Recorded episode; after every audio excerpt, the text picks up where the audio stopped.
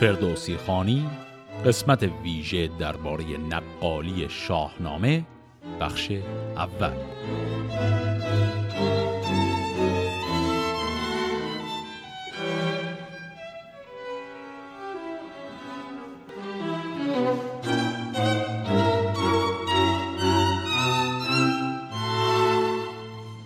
بسیاری از ما شاهنامه رو همراه با سنت نقالی می‌شناسیم. اما بحث درباره این سنت و تاریخچه اون مثل خیلی مباحث دیگر پیرامون شاهنامه با نوعی نگاه احساسی و میشه گفت نوستالژی آمیخته است که باعث میشه دید دقیقی نسبت بهش نداشته باشیم. چون شاهنامه کتابی که با هویت ملی و زبانی ما مخلوط شده همیشه بحث درباره ابعاد مختلفش با مشکل دور شدن از دیدگاه انتقادی همراهه. این مشکل در قسمت های ویژه قبل هم دیدیم چند مورد. مثلا نسبت دادن نظرات نژادی معاصر به شاهنامه و فردوسی. مشکلاتی از این دست درباره سنت نقالی شاهنامه هم بسیار زیاده. در این قسمت ویژه من سعی می کنم کمی درباره نقالی شاهنامه توضیح بدم بدون در نظر گرفتن بار احساسی اون. همینجا هم این نکته را عرض کنم که اگرچه دیدگاه من در این قسمت ویژه دید انتقادیه اما این به معنی نیست که شخصا اداوت خاصی با سنت نقالی دارم یا به هیچ یک نگاه منفی نسبت بهش دارم. دید انتقادی رو من به معنای دیدگاه منفی به کار نمی‌برم بلکه صرفا یعنی نظری که بر مبنای شواهد و قرائن تاریخی و استدلالهای منطقی باشه. این قسمت ویژه هم مثل قسمت تصحیح شاهنامه کمی طولانی شده و برای همین من به دو بخش تقسیمش کردم. در بخش اول که الان میشنوید یک مقدمه میگم اول درباره سنت داستانهای پهلوانی ایران به غیر از شاهنامه که ربط این مقدمه به بقیه بحثم یکم جلوتر معلوم میشه. بعد از اون یک کمی درباره تاریخ نقالی حرف می‌زنیم و تاریخ نقالی رو هم من به سه قسمت تقسیم می‌کنم به قسمت پیش از فردوسی بعد از فردوسی تا دوره صفوی و از دوره صفوی به بعد. درباره تاریخ نقالی هم که حرف زدیم یک کمی از عادات و رسوم نقالی حرف می‌زنم. و بعد بخش اول این قسمت رو همونجا تمام می‌کنم. در بخش دوم قسمت ویژه با هم چند مورد از داستانهای نقالان شاهنامه رو می‌خونیم و بررسی می‌کنیم و نکات مختلفی درباره محتوای این داستانها من میگم. و این میشه قسمت ویژه ما.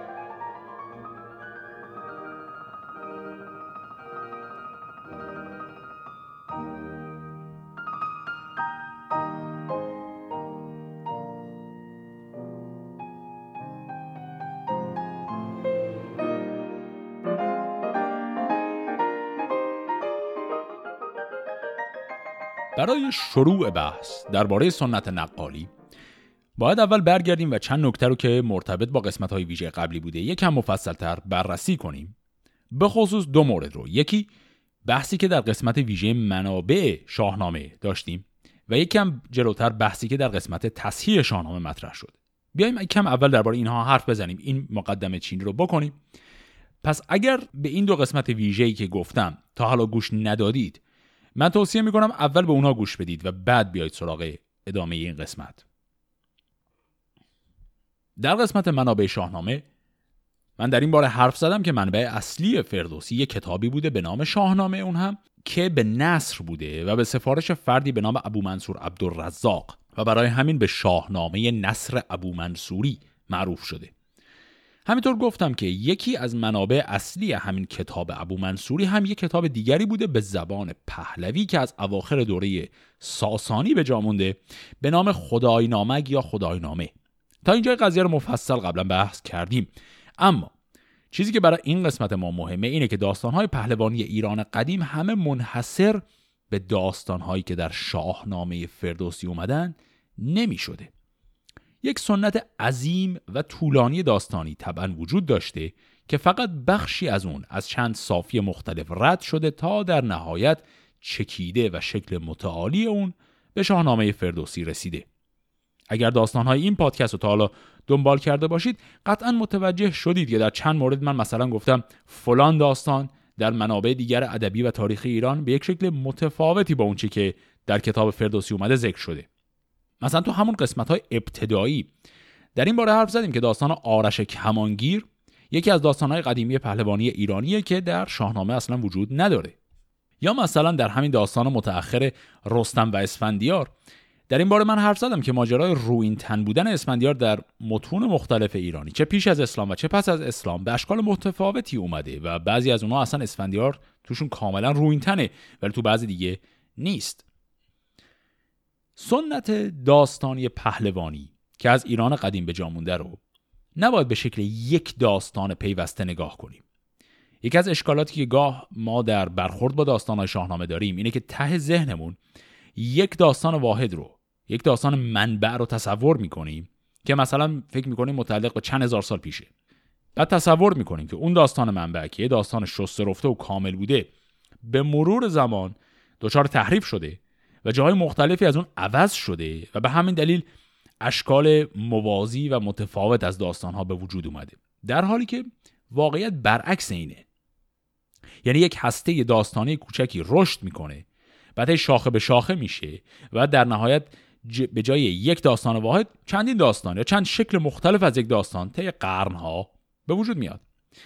نتیجه این میشه که بسیار از ابعاد این داستانها با هم در تنافر یا حتی در تناقض هستن. و مثلا تو یه داستان قهرمان ماجرا زود کشته میشه و تو داستان دیگه حتی نودار هم میشه. این داستان متفاوت معمولا چون همشون در یک محیط زبانی و فرهنگی به وجود اومدن از نظر بحث ارزش های فکری خیلی شبیه به هم میمونن. ولی منطق روایتشون با هم هماهنگ نیست. یعنی چی؟ یعنی اکثر این داستان ها همخوان نیستن ولی هم فضا هم فکر و هم مضمون هستن.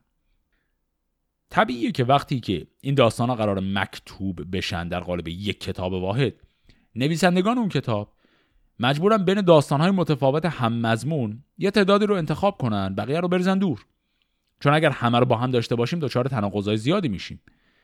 اینجاست که این نویسندگان یا در حقیقت گردآورندگان با تشخیص خودشون اون داستانهایی که به نظرشون با هم همخوان تره یا با ارزش های فکری خودشون هماهنگ تره اونا رو انتخاب می‌کنن و تبدیل به یک سلسله داستان واحد و جامع می‌کنن.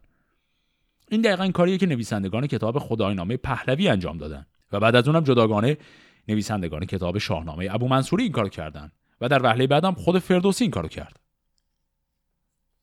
در هر کدام از این مراحل نویسنده کتاب نگاه می‌کنه که ببینه کدوم داستان با هم می‌خونن و میشه تبدیل به یک سلسله منسجم کرد.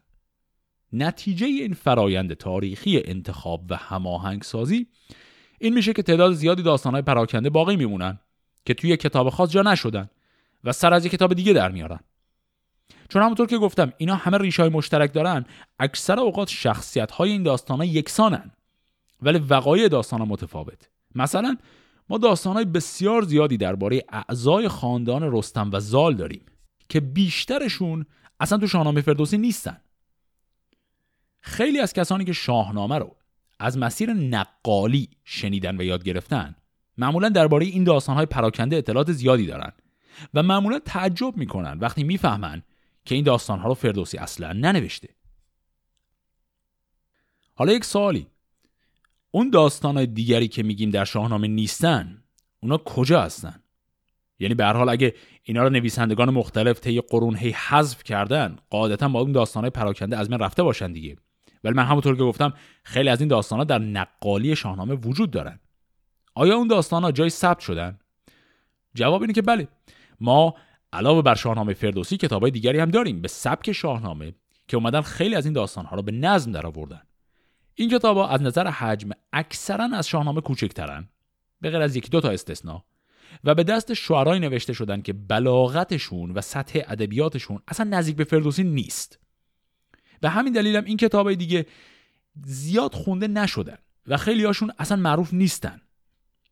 این کتاب هم به احتمال زیاد مثل شاهنامه فردوسی از متون قدیمی تر استفاده کردن به عنوان منبع خودشون. ولی در طول تاریخ منابع مکتوب بسیار از اونها هم درست عین منابع فردوسی از بین رفتن. چند تا مثال بزنم. مهمترین کتابی که در این زمینه داریم گرشاسپ نامه هست. به قلم شاعری به نام اسدی توسی این آقای اسدی توسی همونطور که از اسمش پیداست همشهری فردوسی بوده. ایشون حدودا یه نسل از فردوسی هم جوانتر بوده. به احتمال زیاد ایشون فردوسی رو در زمان حیاتش دیده و تحت تاثیر کار بزرگش اومده و کتاب خودش رو نوشته. اسدی توسی در مقدمه کتاب خودش از فردوسی و شاهنامه اسم می‌بره و آشکارا خودش رو مرید فردوسی اعلام می‌کنه. حالا داستان این کتاب گرشاسب نامه چیه؟ داستان درباره پهلوانیه به نام گرشاسب که پدر بزرگ رستم یعنی پدر زال معرفی شده. یعنی در حقیقت گرشاسب نام دیگر همون سام هست. این کتاب شرح پهلوانی های گرشاسب و مبارزات مختلف و افتخار آفرینی هاشه. همطور که عرض کردم هیچ اثری از داستان های گرشاسب نامه در کتاب خود فردوسی نیست. ولی حال و هوای این کتاب و همینطور بعضی اشخاص داستان با داستان شاهنامه همپوشانی دارن. که نشون میده این داستان ها همه متعلق به یک سنت واحد بودن. چند تا کتاب دیگه از این دست من مثال بزنم. کتابی داریم به نام برزونامه مثلا که احتمالا در قرن پنجم هجری نوشته شده. قهرمان این داستان فردی به نام برزو پسر سهرابه یعنی نوه رستم. و داستان اصلیش هم رفتن برزو به جنگ رستم برای انتقام جویی از پدرشه. همونطور که می‌دونیم سهراب در شاهنامه اصلا به سنی نرسید که بخواد بچه داشته باشه. و این دقیقا همون تناقضی که عرض کردم بین داستان مختلف. یعنی این داستان اصلا تو شاهنامه نمی‌تونسته جا داشته باشه. مثلا کتاب دیگری هم هست به نام بانو گشسب نامه. که قهرمانش بانو گشسب دختر رستمه. که تو اون کتاب بانو گشسب با گیو پسر گودرز ازدواج می‌کنه بیژن از اون به دنیا میاد. طبعا این داستان بازم اصلا در شاهنامه نیست. در متن فردوسی گیو و بیژن اصلا هیچ نسبتی با رستم ندارن. همونطور که می‌بینید این داستان مختلف. همگی از سنت ایرانی پهلوان قدیم میان. همگی حول محوریت شخصیت های ثابتی هستن. ولی اتفاقایی که توشون میفته اصلا ربطی به هم نداره. و به همین دلیل امکان نداشته همه این داستان ها با هم نوشته شده باشن. بلکه در طی قرون مختلف از دل این سنت هی داستان های متفاوت به وجود اومدن. اینجاست که باید بریم و نگاه کنیم به اون بحثی که در قسمت ویژه تصحیح شاهنامه داشتم. اگر یادتون باشه درباره فساد در متن شاهنامه که بحث کردیم اونجا من گفتم میشه فساد در متن رو به دو نوع تقسیم کرد. فساد ارزی یعنی تغییراتی که توی جمله ها و عبارات بیت داده میشه و فساد طولی یعنی ابیاتی که به متن اضافه میشن یا تو متن جابجا میشن. در مورد فساد طولی یادتون هست که گفتم گاهی اوقات قضیه در حد یکی دو بیته که فردی به داستان اضافه می‌کنه. ولی گاهی هم پیش میاد که فساد طول خیلی مفصله و مثلا توی نسخه یه داستان کامل داریم که اصلا تو نسخه دیگه نداریمش. اکثر اوقات تو حالتی که یه داستان کاملی به نسخه از شاهنامه اضافه میشه اون داستان منبعش یکی از همین کتاب های دیگریه که عرض کردم. یعنی این آقای نسخه نویس نمیره مثلا 2300 بیت از خودش بسازه. بلکه به دلایلی تشخیص میده که مثلا فلان داستان از یکی از این کتابا مثلا فلان داستانی که تو برزو نامه هست به نظرش میاد اینجا خیلی جالب میشه که بیارتش وسط یه داستان شاهنامه اضافهش کنه. و به این شکل زیاد پیش میاد که داستانهایی از این کتابای دیگه گرشاسنامه بقیهشون اینا توی شاهنامه تو نسخه های دستنویس شاهنامه یه سر در میارن. چون تمام کتابایی هم که گفتم اینایی که اسم بردم همه اینا تحت تاثیر فردوسی نوشته شده بودن. همشون با شاهنامه هم وزنن از لغات شاهنامه هم زیاد استفاده می‌کنن.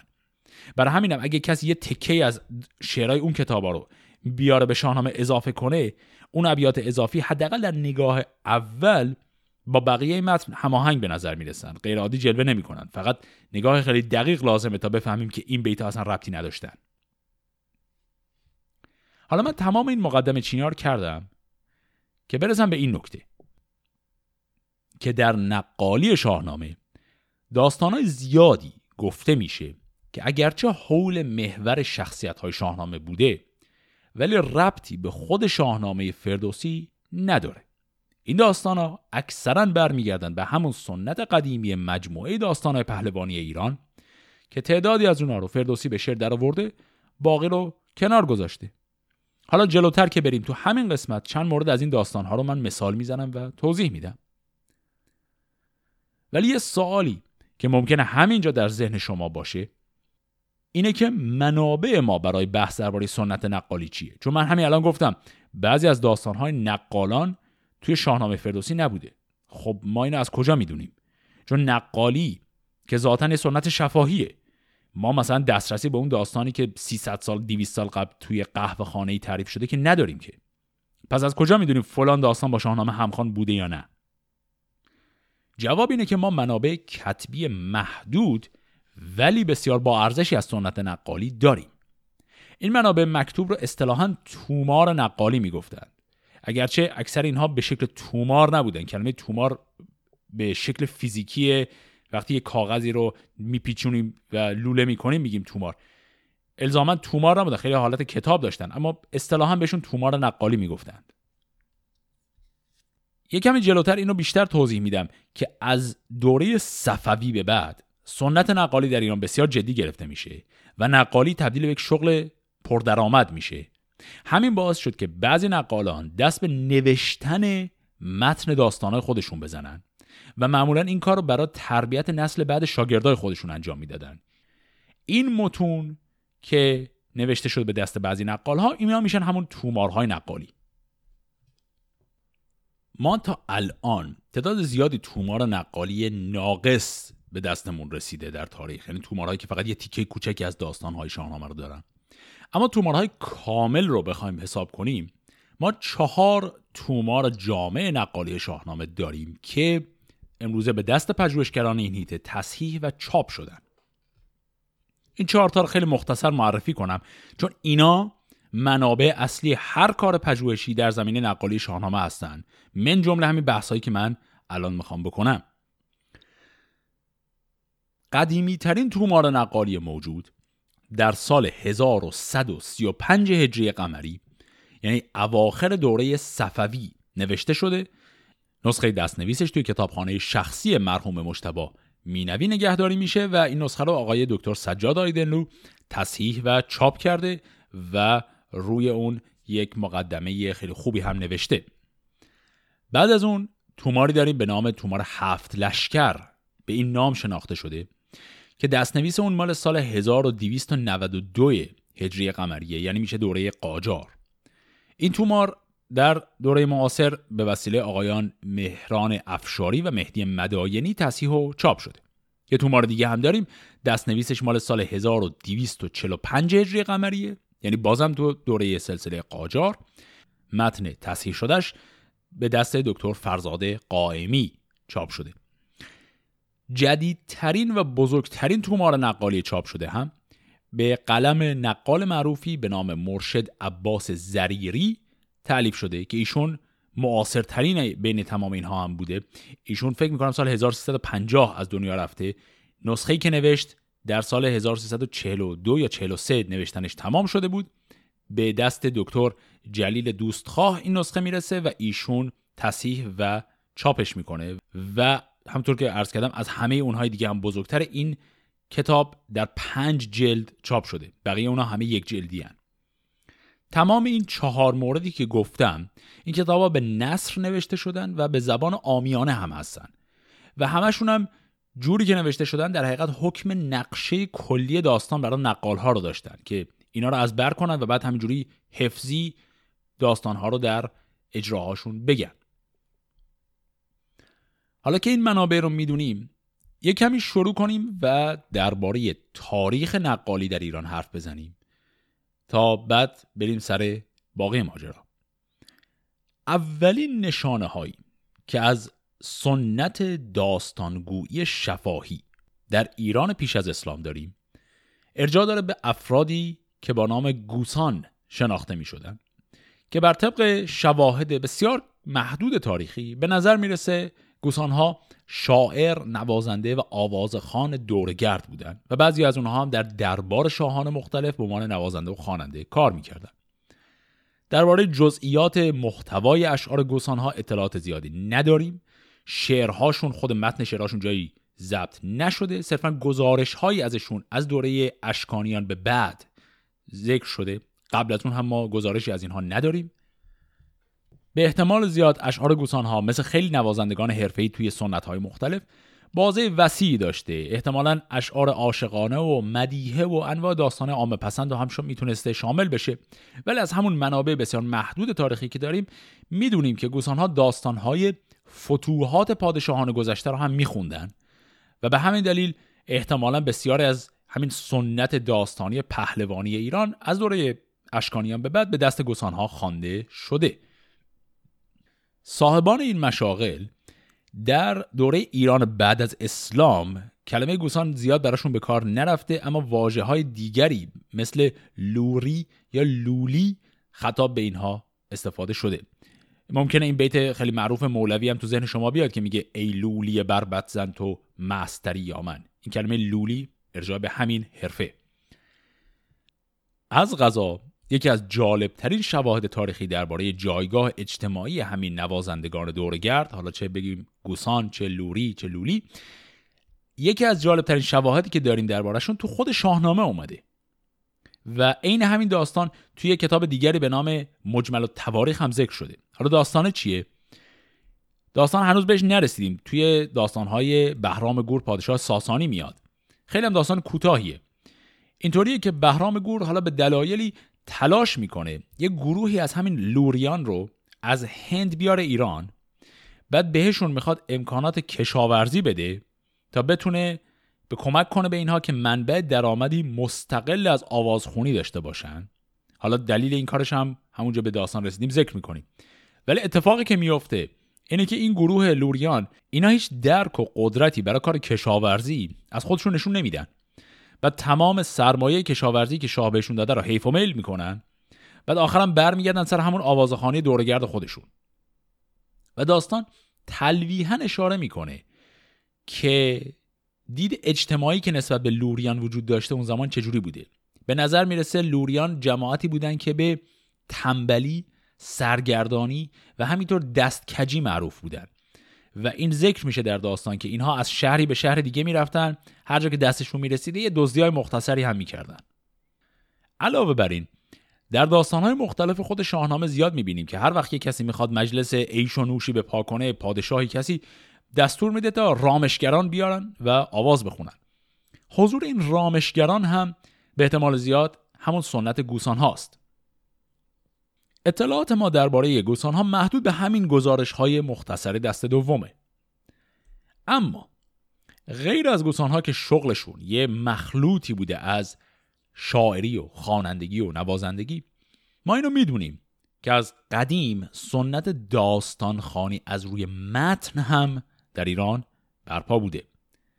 یعنی داستانهای پهلوانی قدیم به مرور زمان از حالت شفاهی به حالت مکتوب در اومدن این متون مکتوب در محافل خونده می شدن این مقدار فرق می‌کنه با قضیه گوسان ها چون گوسان ها از رو کتاب نمیخوندن چیزی رو. یه سری شعر رو همونجا فلبداه می‌گفتن یا شعری که فلبداه قبلا گفته بودن و یه ذره عوضش می‌کردن همون در لحظه هرچی به ذهنشون می‌رسید رو میخوندن و یک سازی هم باش می‌زدن و آوازش می‌کردن.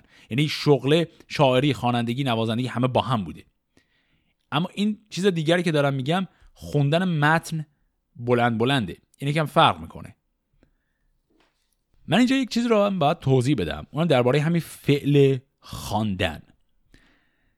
در دوران مدرن دوره الان که سواد رشد کرده فناوری چاپ هم خیلی وقت به وجود اومده. تو این دوران ما وقتی میگیم خوندن منظورمون از فعل خوندن اون چیزی که مرادمونه نگاه کردن به صفحه های کتاب تو سکوت و مطالعه اون متن توی ذهنه. یعنی ما بین خوندن خالی و بلند خوندن فرق می‌ذاریم.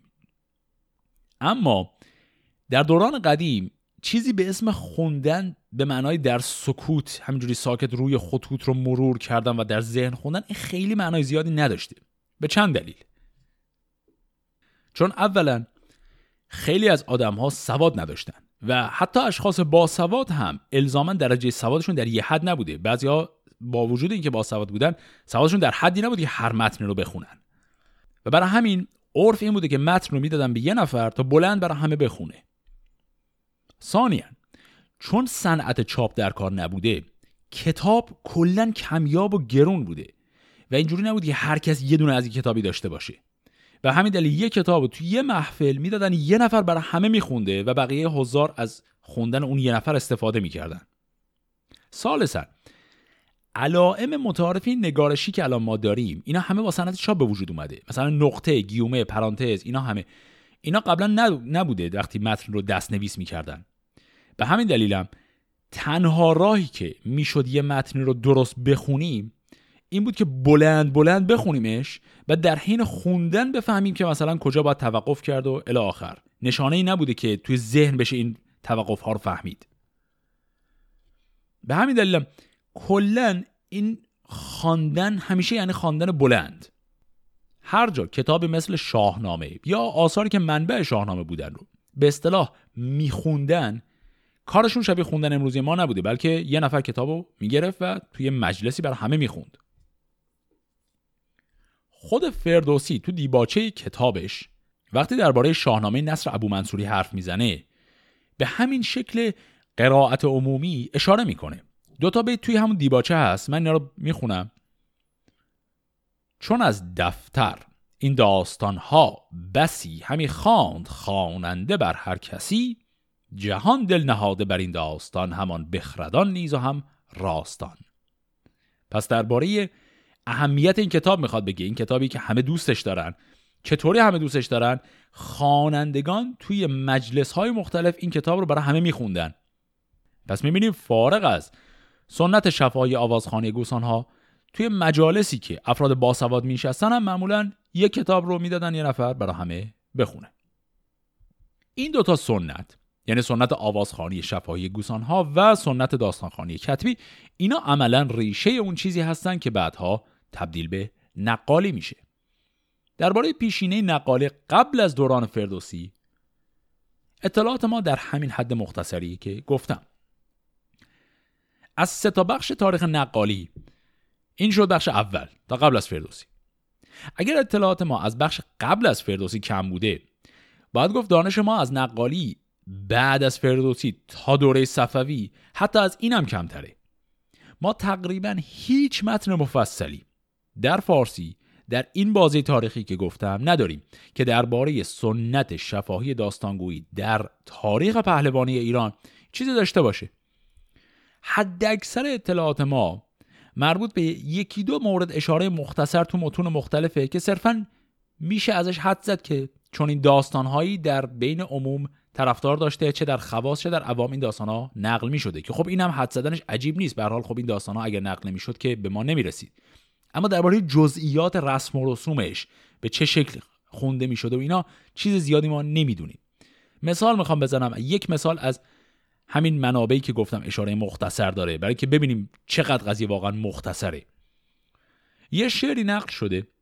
این شعر رو آقای دکتر سجاد آیدنلو تو همون مقدمه کتاب خودشون نقلش کردن. این شعر از یک شاعر نسبتا گمنامیه که پسر مسعود سعد قصیده سرای معروف ایرانیه. توی این قصیده که ایشون گفته یه بیت هست اون بیت رو من می‌خونم. میگه در چهره نقل مجلس و در سینه نقل سام در قنچش پیاله و از جام گل شراب. همطور که می‌بینیم اشاره خیلی مختصری در حد یک کلمه می‌کنه به چیزی به نام نقل سام قصه سام که میگه در سینه این فردی که داره توصیف میشه بوده. یه همچین اشاره به ما میگه احتمالا در یک مجلسی این قضیه داره اتفاق میفته که درش داستانهای مربوط به سام داره شفاهن گفته میشه. اما طبعا همین هم خیلی اطلاعات زیادی به ما نمیده. اما علاوه بر اینا ما مدارک و شواهد زیادی داریم که سنت داستانخانه کتبی در محافل شاهانه و اشرافی رو نشون بده که نشون میده به قوت خودش باقی بوده. تو آثار تاریخی مختلف از قرن پنج به بعد مثال داریم از افرادی به نام شاهنامه خان گاه می‌گفتن بهشون و گاه می‌گفتن دفترخان. و این افراد شاهنامه خان و دفترخان اصلا شغل رسمیشون تو دربار این بوده که شعرهای فردوسی رو بخونن و گاه شعرهای دیگه امین ادبیات پهلوانی رو برای مجلس ها میخوندن. پس اگرچه درباره سنت شفاهی همین شبیه به گوسان ها توی این بازه تاریخی اطلاعاتمون خیلی زیاد نیست ولی با قطعیت بالا می‌تونیم بگیم که اون سنت کتبی یعنی داستان از روی متن خوندن اون به قوت خودش باقی و برپا بوده. اما تمام این اطلاعات تاریخی که ما داریم با روی کار آمدن صفویان به کل عوض میشه. تو دوره صفوی دو تا اتفاق مهم میفته که سرنوشت سنت داستانخوانی ایران رو اصلا عوض می‌کنه. یکیش گسترش ناگهانی مذهب تشیعه که باعث شد دستگاه حکومتی ایران خیلی ناگهان توجه ویژه‌ای به فردوسی بکنه. چون فردوسی می‌دونیم که از معدود شعرای معروف تاریخ ادب ایران تا اون زمان بوده که آشکارا شیعه بودن خودش رو ذکر کرده. اما اتفاق دوم خیلی مهمتر هم است. اتفاق دوم اینه که قهوه خانه ها در ایران برپا میشن. علت ظهور و رشد قهوه خانه که در کشور همسایه ایران یعنی عثمانی از قبل وجود داشته توی دوره صفوی علت رشدش رو معمولا رشد نسبی شهرنشینی در ایران می‌دونن و همینطور ثبات نسبی اقتصادی. یعنی آرام آرام شهرهای ایران به قدر بزرگ میشن که اینجور تفریح ها برای عام باب میشه و شهرهای مثل تبریز، قزوین، اصفهان، شیراز اینا همه صاحب قهوه خانه میشن از دوره صفوی. قهوه خانه یه ویژگی خیلی مهم داره. اونم این که اولین نمونه از مکان عمومی در ایرانه که منحصرا برای تفریح مردم عام ساخته شده. تمام انواع اماکن عمومی دیگه که می‌شناسیم مثل بازار، مسجد، حمام، کاروانسرا غیره اینا ممکنه آدم ها درش دور هم جمع بشن یه تفریحی هم داشته باشن. اما ساخته نشده برای تفریح عمومی. ولی قهوه خانه هیچ فایده دیگه ای غیر از اینکه ها توش دور هم جمع بشن و تفریح کنن نداره.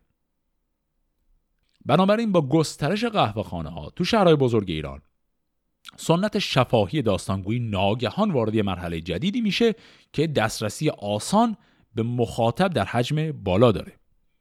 احتمالا هم برای همین بوده که ما فقط از این دوره به بعد متونی به اسم تومارا نقالی داریم.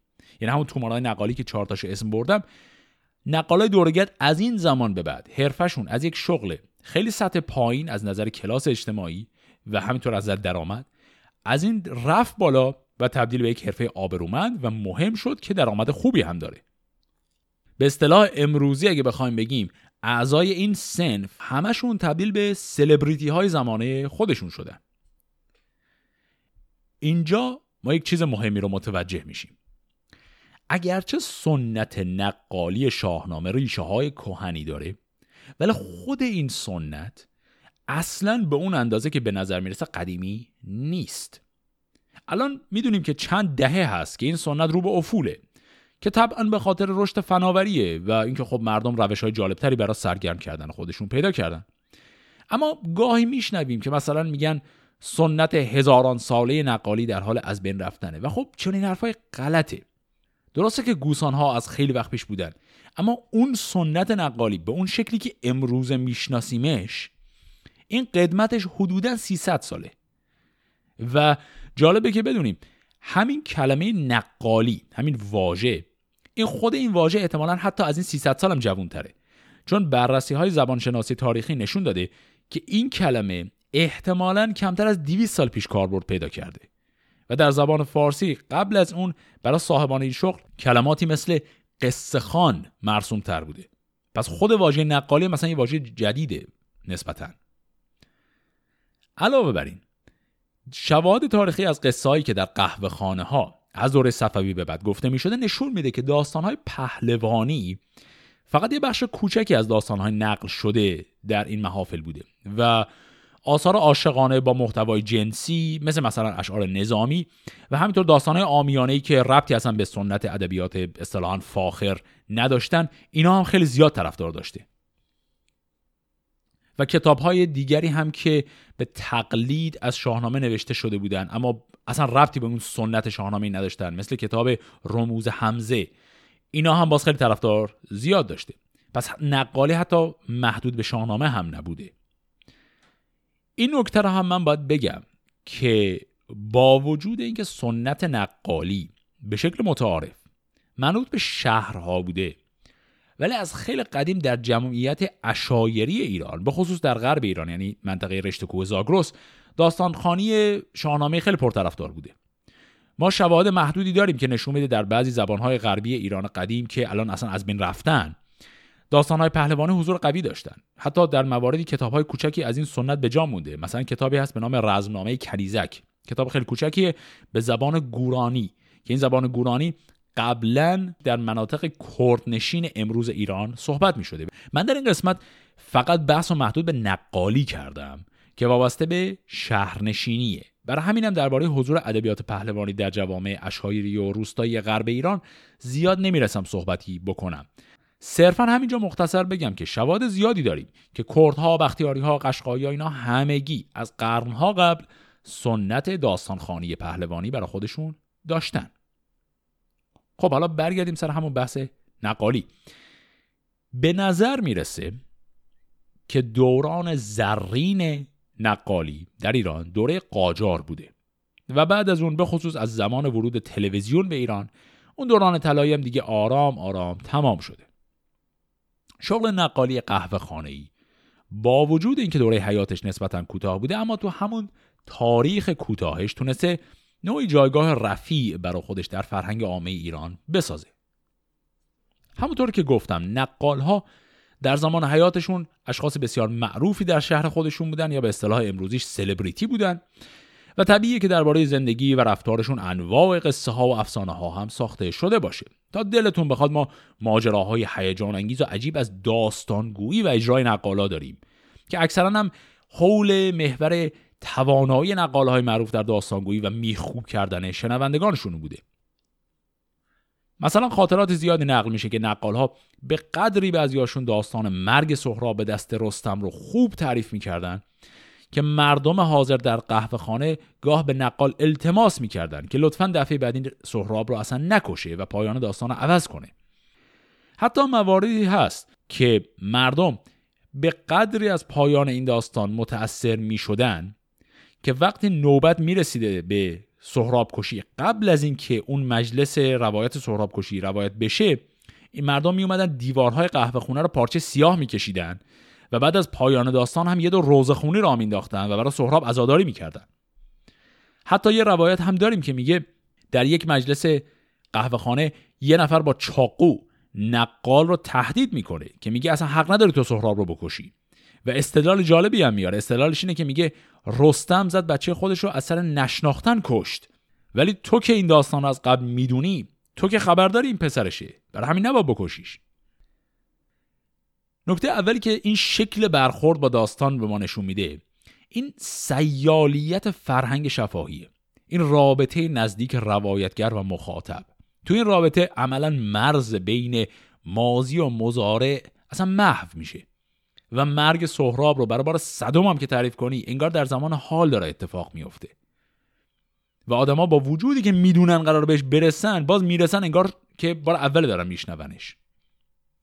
علاوه بر این تو اجرای شفاهی فرد راوی به مقام خدایی داستان می‌رسه و امانت داری در داستان عملا بی اهمیت میشه. این درسته که در بسیاری از موارد نقال با وجود التماس کردن های مخاطبا حاضر نمی‌شده داستان رو عوض کنه.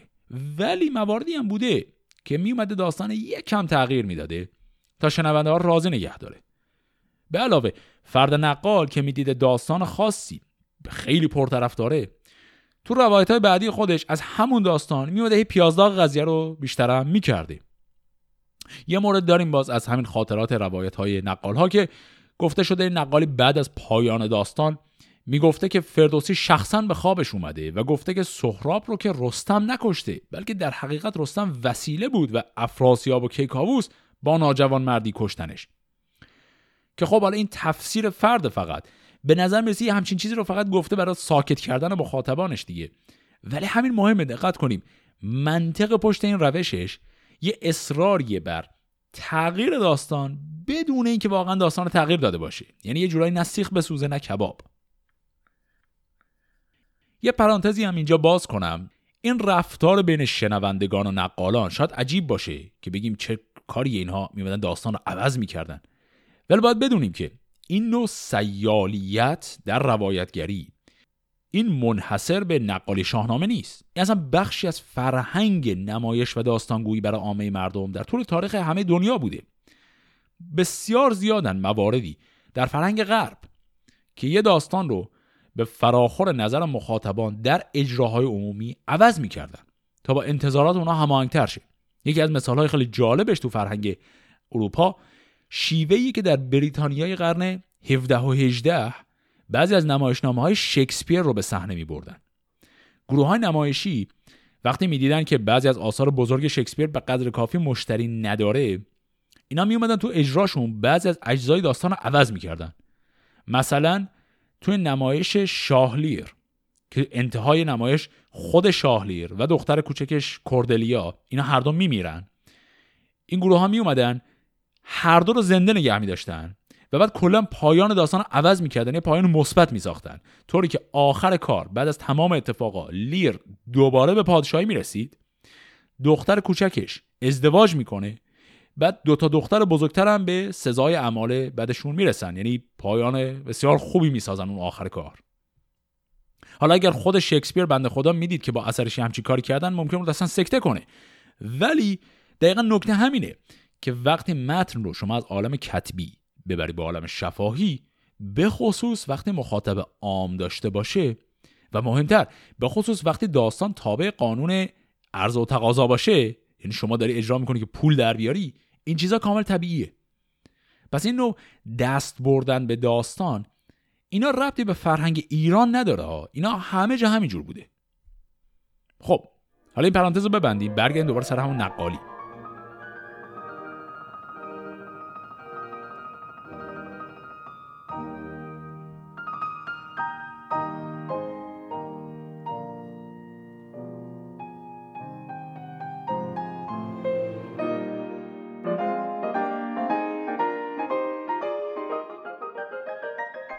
سیالیت داستانگویی.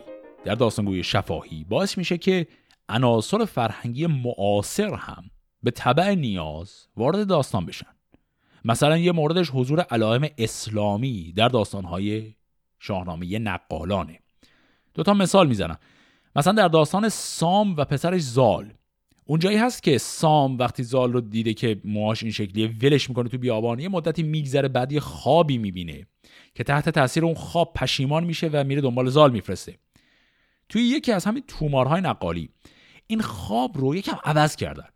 توی این خواب سام حضرت امام علی رو در خواب می‌بینه که اونو به سمت زال راهنمایی می‌کنه.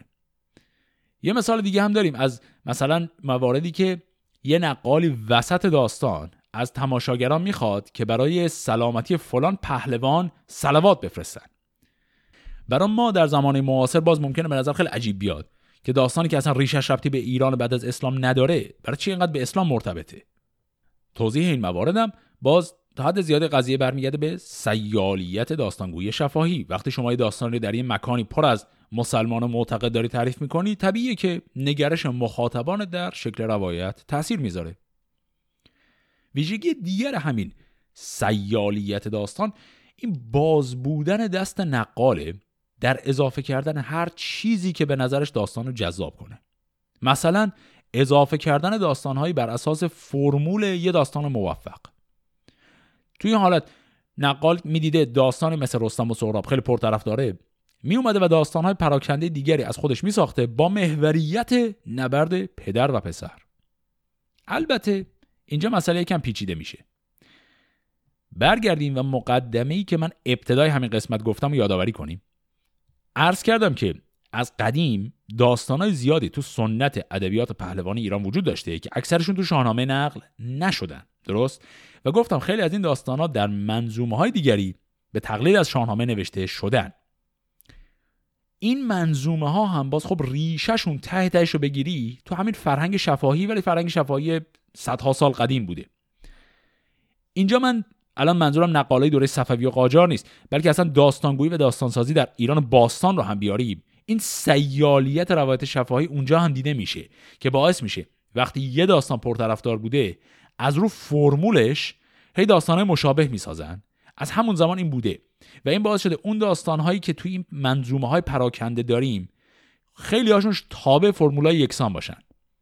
مثلا توی کتاب برزونامه ما عملا پیروی از داستان رستم و سهراب رو می‌بینیم. با این تفاوت که این دفعه به جایی که رستم با پسرش بجنگه با نوش میجنگه. یا در چند مورد داستان دیگه داریم پراکنده که نبرد فرامرز پسر دیگه رستم با پدرشو داریم. با این تفاوت که تو این موارد که کپی شده از نسخه اصلی تو اینا روایت داستان پایان خوشی داره. یعنی پدر و پسر یا پدر و نوه اینا با هم میجنگن تا لب مرگ پیش میرن. ولی در نهایت همه چیز به خوبی و خوشی تموم میشه و این می‌فهمه که اون پسرش بوده و الاخر بعد این داستان ها همونطور که گفتم از یه زمانی به بعد آروم آروم از شفاهیات وارد فرنگ کتبی میشن و در این کتاب ها و منظومه ها هم پیدا میشن. نقالای شاهنامه در دوران صفوی به بعدم عملا همه این مجموعه داستان ها رو فارغ از اینکه کدومشون رو فردوسی گفته یا نگفته همه رو در قالب یه اثر می‌دیدن. این خیلی مهمه که برای فهمیدن کار نقال به این توجه کنیم که برای نقال اصالت نویسنده داستان چندان مهم نیست. چون نقال که پژوهشگر ادبی و تاریخی نیست که. برای نقال و برای مخاطباش. داستانای کتاب شاهنامه و اون کتاب های دیگه گرشاسنامه، برزونامه، جهانگیرنامه، بانو گشسبنامه و خیلی های دیگه. اینا همه توی یه سبت هستن. اگرچه نقال ادعا می‌کنه در داستان گویش که داره داستان فردوسی رو تعریف می‌کنه ولی در عمل کار زیادی به خود فردوسی نداشته و منبعش این بدنه کلی ادبیات پهلوانی ایران بوده که فقط یه بخش کوچکیش شاهنامه فردوسیه. یه نکته دیگه هم درباره همین قضیه دست بردن نقال در داستان بگم. ما داستان زیاد در شاهنامه داریم که در اون یه دفعه شخصیت مهمی ناگهان و بی مقدمه وارد داستان میشه. درست؟ مثال خیلی زیاده. معمولا فردوسی تلاش نمی‌کنه که ما رو برای ظهور اشخاص آماده کنه. و هر شخصی از جایی که تو داستان نیازه به حضورش یه دفعه میگه که فلان آدمم هست. مگر مواردی که تولد یک شخص ارزش داستانی داشته باشه مثلا تولد رستم ارزش داستانی داشت. اگر تو اون حالت ها باشه تولد شخص رو میگه. نباشه اصلا چیزی درباره تولدش هم نمیگه. بعد تو این موارد وقتی مقایسه کنیم داستانه خود شاهنامه رو با داستان نقالا اینو می‌بینیم که نقال ها به احتمال زیاد برای خوش آمد شنوندگانشون میومدن پیشینه و مقدمه برای ظهور شخصیت میساختن. تا کاری کنن که ورود یه شخصیت به داستان اینجوری کاملا ناگهانی نباشه. یه مثالش ورود افراسیاب به داستانه. افراسیاب توی شاهنامه فردوسی بر اولین بار تو دوره پادشاهی نوزر پیداش میشه و خیلی مختصر شاهنامه ذکر می‌کنه که ایشون نواده توره. ولی چیزی درباره کودکی افراسیاب تولد افراسیاب اینا نداریم. و نقال ها می اومدن داستان تولد افراسیاب رو هم اضافه می‌کردن از خودشون تا مقدمه چینی کافی برای اومدنش کرده باشن. یا مثلا در مواردی نام، لقب یا تاریخچه زندگی اشخاص رو کلا تفسیر می‌کردن تا از ابهام داستان کم کنن. بازم زیاد دیدیم تو همین پادکست تا الان موارد زیادی داریم که فردوسی عمدنی داستان رو یه چیزایشو مبهم می‌ذاره. انگیزه بعضی از شخصیت ها مبهمه شکل رفتارشون مبهمه. این ابهاما در داستان فردوسی زیاده. نقال ها کلا با ابهام اصلا میونه خوبی نداشتن. چون دارن برای شنونده عام تعریف می‌کنن و شنونده هر جا فکر کنه که داستان گیر داره و معلوم نیست چی شده خیلی لذت نمی‌بره. برای همین نقال ها هر جا از داستان که حس می‌کردن خیلی معلوم نیست چی شد سری از خودشون یه چیزی میساختن که پرش کنن. و این تفسیر و تبیین قضیه در حدی بوده که گهگاه اصلا به موارد افراد می‌رسیده. یعنی گاهی برای چیزای شرح میساختن که اون چیزه اصلا شرحی نیاز نداشته. یه مثال بزنم. یکی از پهلوانان کتاب رو داریم که خاطرتون هست به نام قارن. قارن یک صفتی داره که فردوسی صفت رو فقط برای قارن به کار می‌بره و اونم رزم زنه میگه قارن رزم زن چون فردوسی این صفت خاص رو فقط برای قارن استفاده کرده بعضی از نقالا لازم دونستن که یه داستانی بسازن و این صفت رو به نوع شرح بدن. یعنی حس کردن که خب این نمیشه که بعد ما داریم در بعضی از تومارهای نقالی داستان کوتاهی داریم که درش یک دشمنی هست فردیه به نام رزم. اسم طرف هست رزم. و بعد قارن می‌زنه اینو می‌کشه. و بعد از اون به بعد بهش میگن قارن رزم زن. اینها همه تمام اینهایی که عرض کردم همه همون بحث سیالیت روایتگری نقالیه. حالا یک کمی هم درباره رسم و رسوم و عادات نقالی حرف بزنیم. نقالی هم مثل هر شغل دیگری.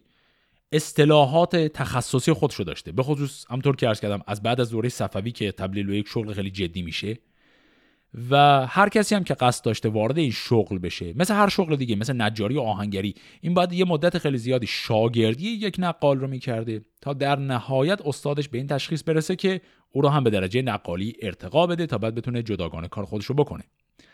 و رسم هم بر این بوده که وقتی یک شاگردی اصول کار رو بلد می شده یک آینی یک مراسمی می گرفتن به نام مراسم لنگ بستن. و این مراسم لنگ بستن درش رسما شاگرد نقال به مرحله رسمی نقالی می رسیده نقالا هم همیشه یک اسایی با خودشون داشتن یعنی یک بخشی از همون عادات و رسومشون بوده. به این اسای نقالی می‌گفتن منتشا. و این منتشا این نقش خیلی مهمی در شیوه اجرای داستان به وسیله نقال ها داشته. چون نقالا ازش برای به نمایش در آوردن صحنه‌های رزم هم استفاده می‌کردن.